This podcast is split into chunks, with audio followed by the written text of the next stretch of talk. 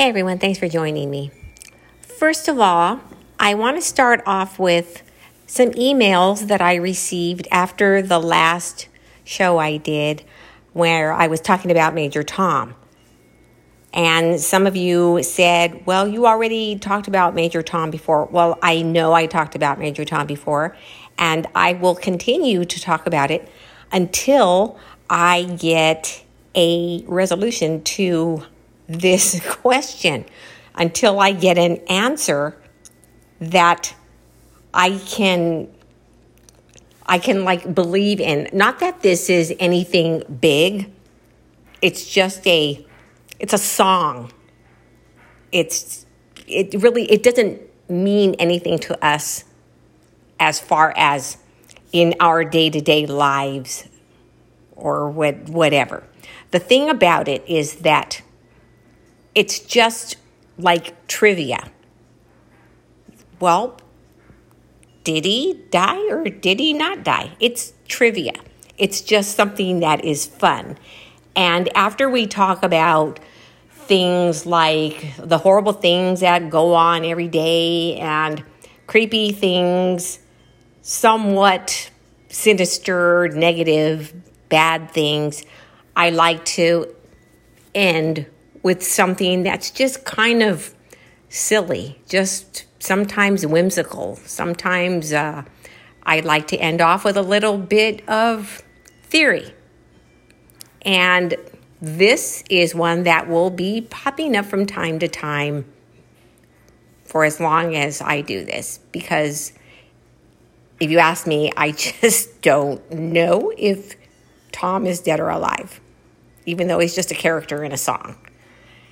I haven't really looked into what it could mean as far as um, like a parable, okay, like a, a, a parable of a story that maybe in some way does matter to us. It's a story embedded in this song. There could be something like that.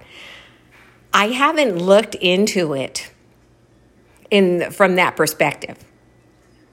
Somebody mentioned that to me before, and I just kind of gaffed it. I, I wasn't into thinking too hard about this until more recently. I just, well, you know, maybe uh, maybe there is something more to it when it comes to perhaps. Now, I'm not saying I believe this or I've looked into it, but maybe it could be like a, some sort of deception.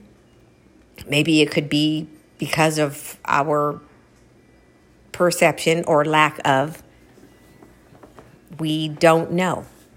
That's why this is kind of fun and it's kind of uh, just something to think about.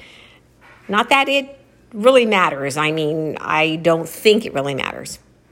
But, anyways, um, all that being said, and yes, I will revisit this from time to time in the future. Now, I know that in the past I have talked about people who have had maybe uh, near death experiences, people who have been, and I'm not saying this in every case, but people who have had surgical procedures, who have had to be put under anesthesia. I have a hard time saying that word, and things like this. And I told you about some people who, when they were put under for surgery, and then when they woke up and came back, there were they were a little different. Now I know someone very well who was a little different when he came back. And I was approached and someone told me I think that something happened to him while he was under anesthesia after his during his surgery.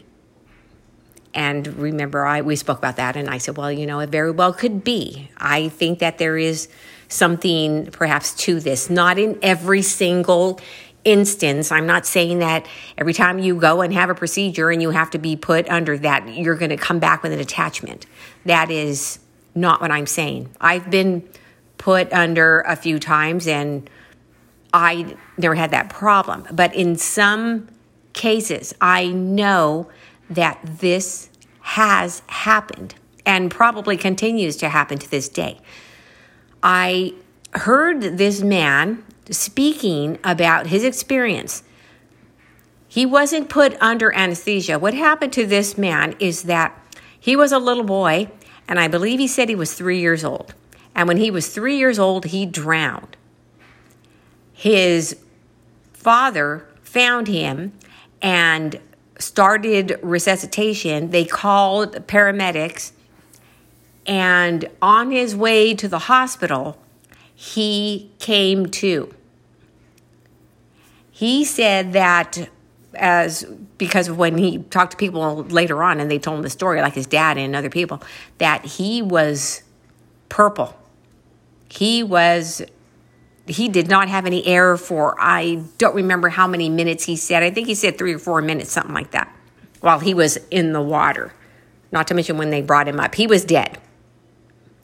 So this little guy at three years old, this happens to him. He drowns, but he is resuscitated finally, and everything uh, was okay. The doctors had told his parents that, oh, he's not going to be able to run. He's not going to be able to speak. Just be prepared. He might be a vegetable now for the rest of his life because he did not have air for whatever, you know, past that limit where brain damage sets in. I guess he was way over that limit. Well, that didn't happen. This guy got up, walked, talked, ran, did everything that he was doing before this happened. The only thing about it is that he says that he remembers clearly being in his room after this, during the night, going to sleep, and seeing dark figures in his room. And he would wake up and scream, or I'm sorry, he would get up, get up out of his bed screaming and run into his parents' room. And he would tell them what was going on, what he saw and they would just poo poo him. Okay, he's been through a lot, he's been traumatized, and so on. And that's that. So this continued to happen. And he, this happened in one house, and for whatever reason, they moved around a lot. When this guy was growing up, they moved, I'm talking about a lot, more than most military families used to move back in the day. So, just say, for example, they were living in Arizona when this happened, and then a couple months later, they moved to Idaho. And he says, nothing happened at the Idaho house. And then they moved somewhere else, and then it started up again. He started seeing these like shadow people figures. But what happened would be they would taunt him he said they would scare him so bad and taunt him, yell at him, and all kinds of things like this. So this was happening from the time this guy was three years old. And then it, it started to slow down a little bit.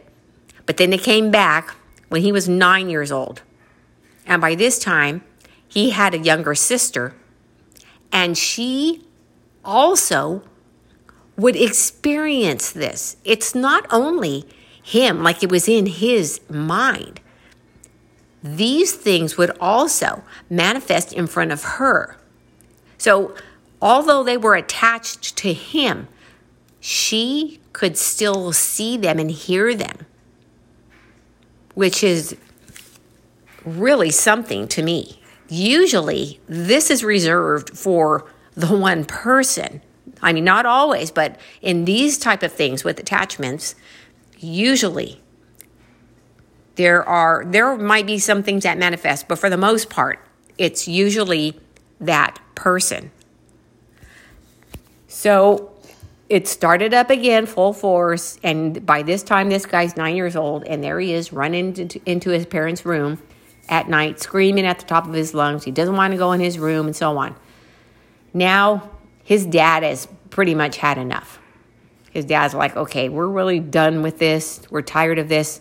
You have to go to bed and just do the best you can, whatever.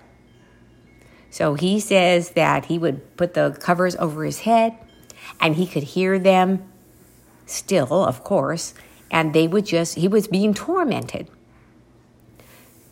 So this guy, this was back in like the late 70s now when he's a, a young teenager, probably about 14 years old. And he's, I'm not going to say he's gotten used to it because you never really get used to it, but he's become almost like, you know, you've had enough, you've seen it before, and here we go again, and now you're just kind of, it's very annoying. It can be pretty spooky, but for the most part, you're just totally over it. So he has, because he's a teenager now, and he has his friend, and they were going to go somewhere and go camping. And they're out there in the middle of, you know, wherever they lived at the time in some place like Virginia, where there was a lot of forest and a, a lot of nothing. And so they're out there in their tent. And he says, all of a sudden, they could hear somebody, like somebody was crawling or, or being dragged outside their tent. And so they really didn't, okay, well, you know, we're out here, so it could be an animal or what have you. And then they started hearing yelling and screaming, and something started hitting the tent. So they were in there cowering in the tent when all this noise is going on outside and something's battering the tent from the outside. He said they both cowered there with their sleeping bags, whatever, zipped up and just like hoping that the sun hurries up and comes out. And then it does. The all the noise and all the ruckus goes away. They come out of their sleeping bags and out of their tent, and nothing like nothing ever happened. So they start talking about it together. Him and his best friend, they start talking about their experience.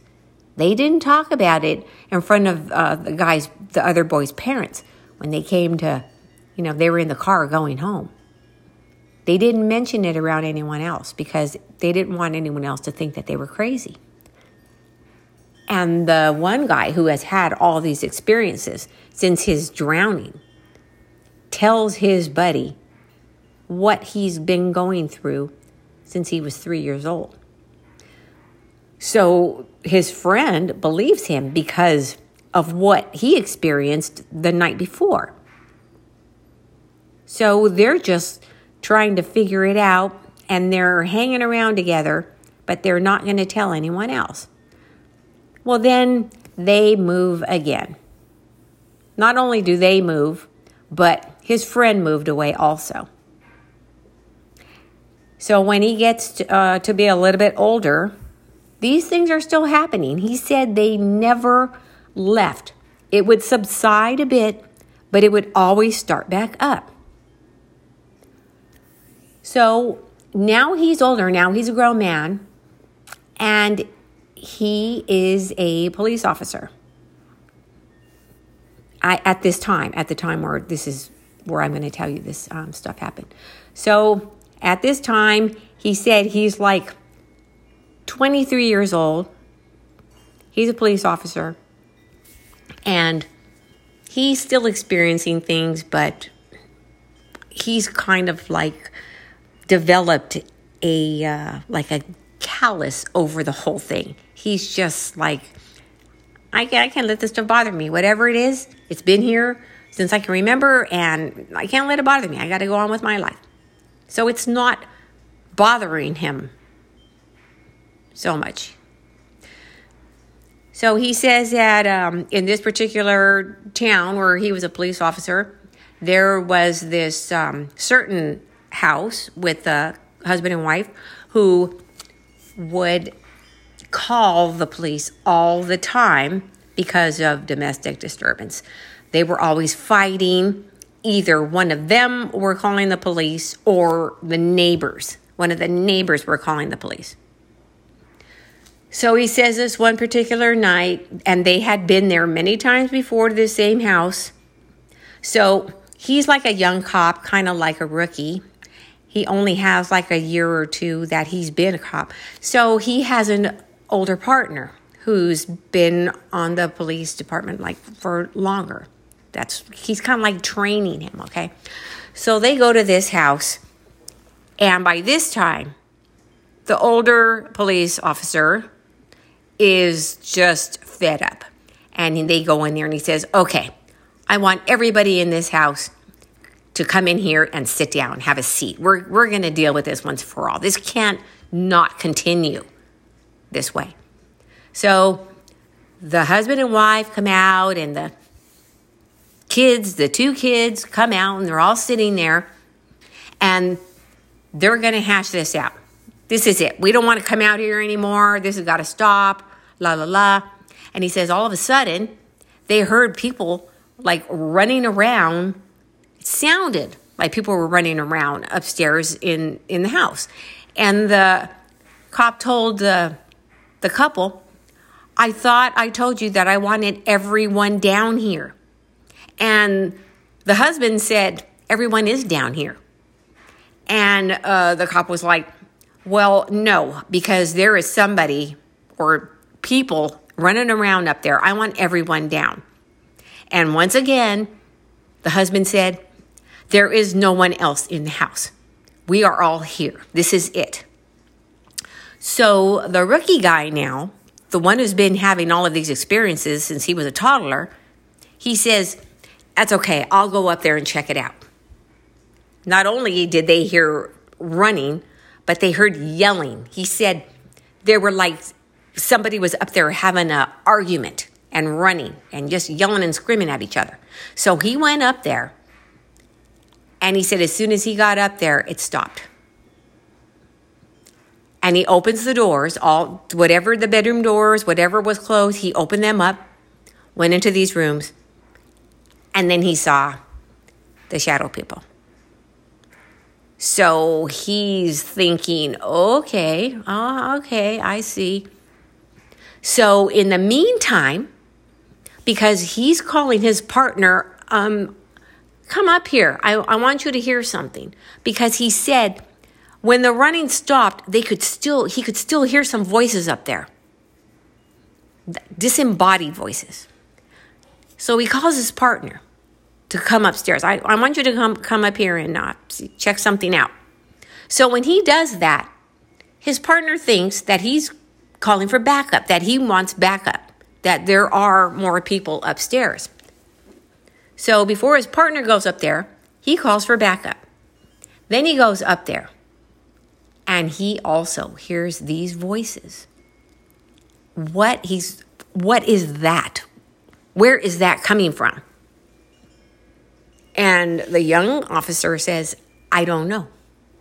I came up here, the running stopped. Every so often, I hear these voices. I don't know where they're come from, but there's no one up here. So then, when they're both upstairs, the backup police come with their guns drawn and everything because they think that there's something going on there. The parents and the kids are sitting there in that living room, like, what in the heck are you guys doing? So the story goes on a little bit more. After that, things start to wind down as far as this guy's experiences. The, the intensity level just goes down a bit after this. But what what I'm saying about this story is that okay, we know things like this do happen and that they are possible. But this guy was three years old. So, why? Why would something like that happen to a baby?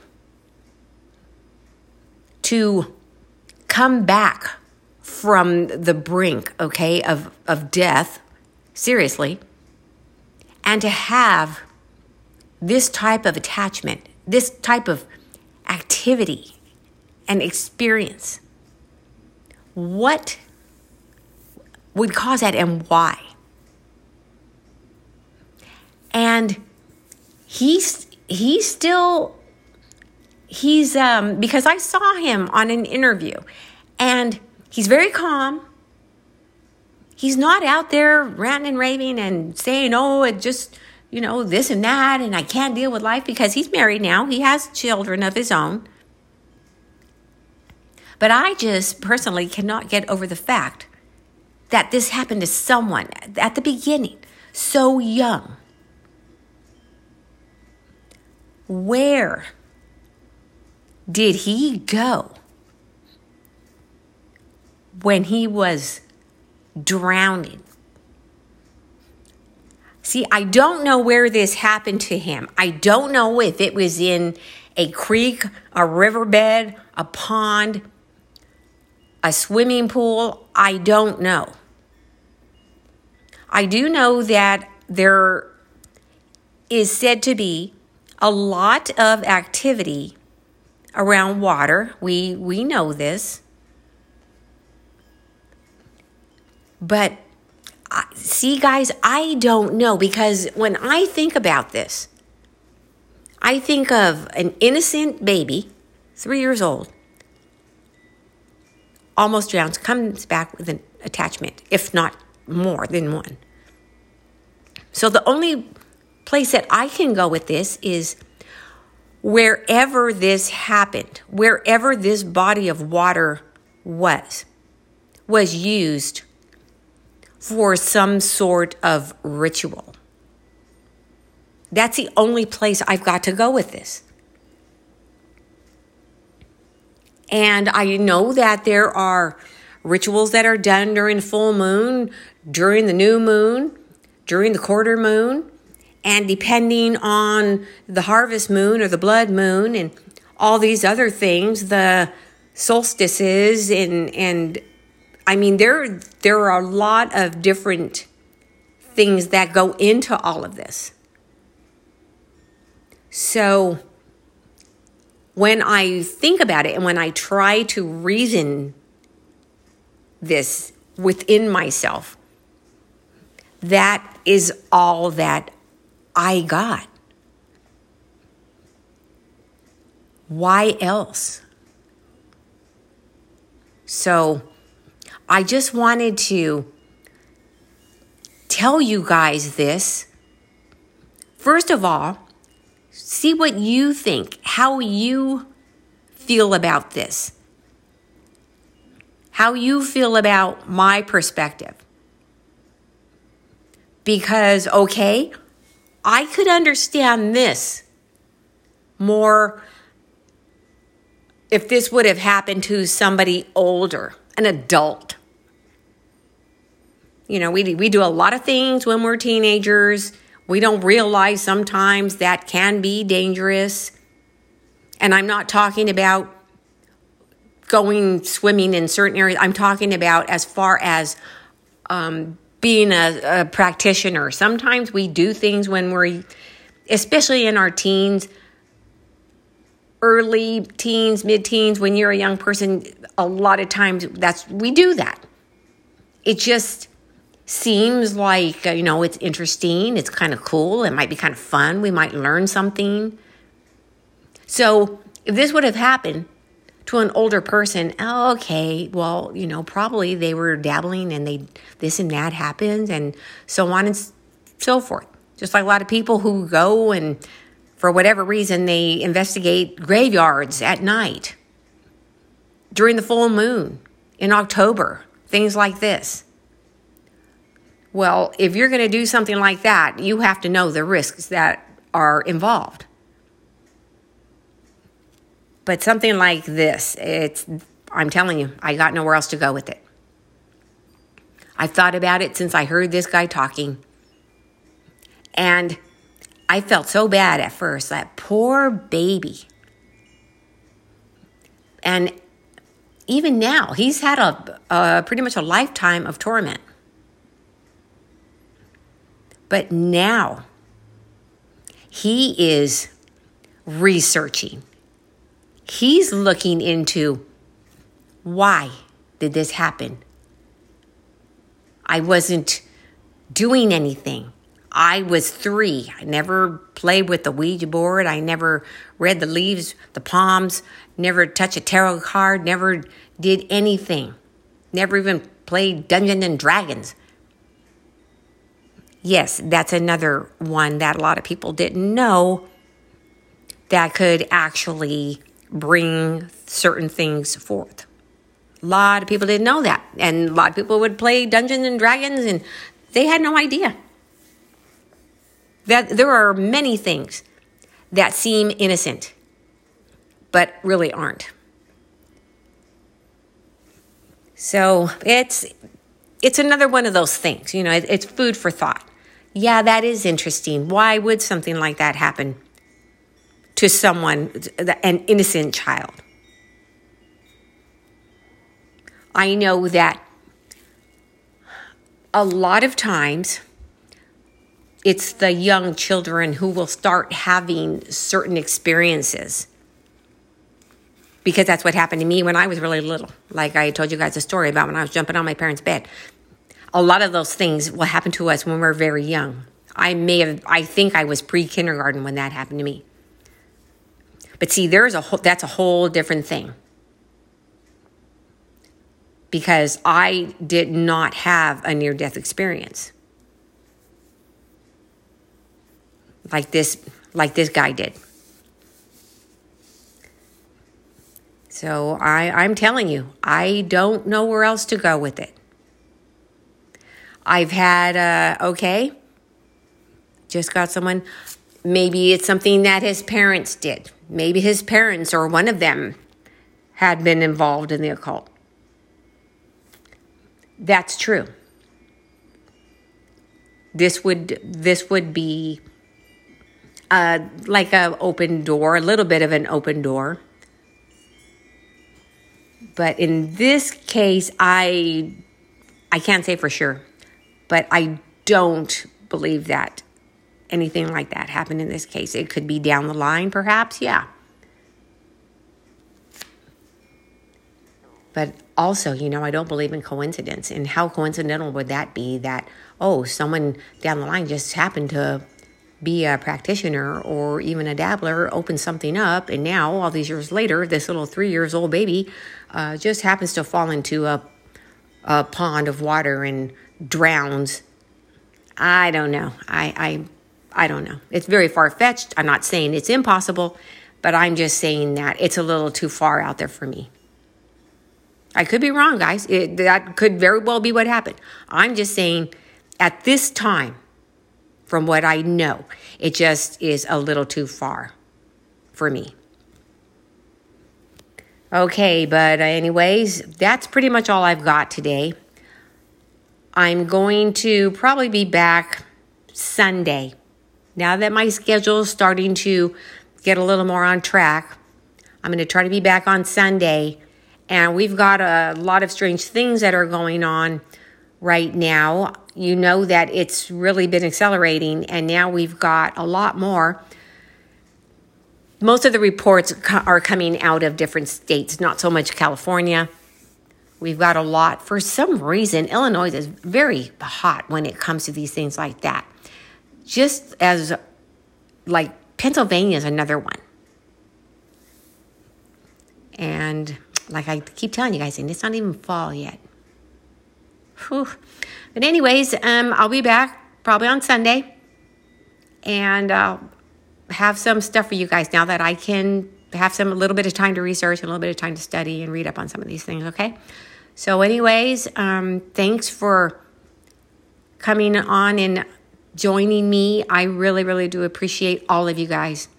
Okay, and I know that I know some of you personally, and you guys are really, really, I mean, you're so awesome. Maybe you've been so helpful to me because you could, you give me that constructive criticism that I need because you know I am not a person that is offended by that. No, if you're telling me something to help me out here, yes, I need all the constructive criticism that I can possibly get.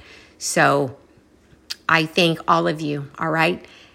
Everybody, have a great rest of your Friday, and I will be talking to you again soon. Ciao.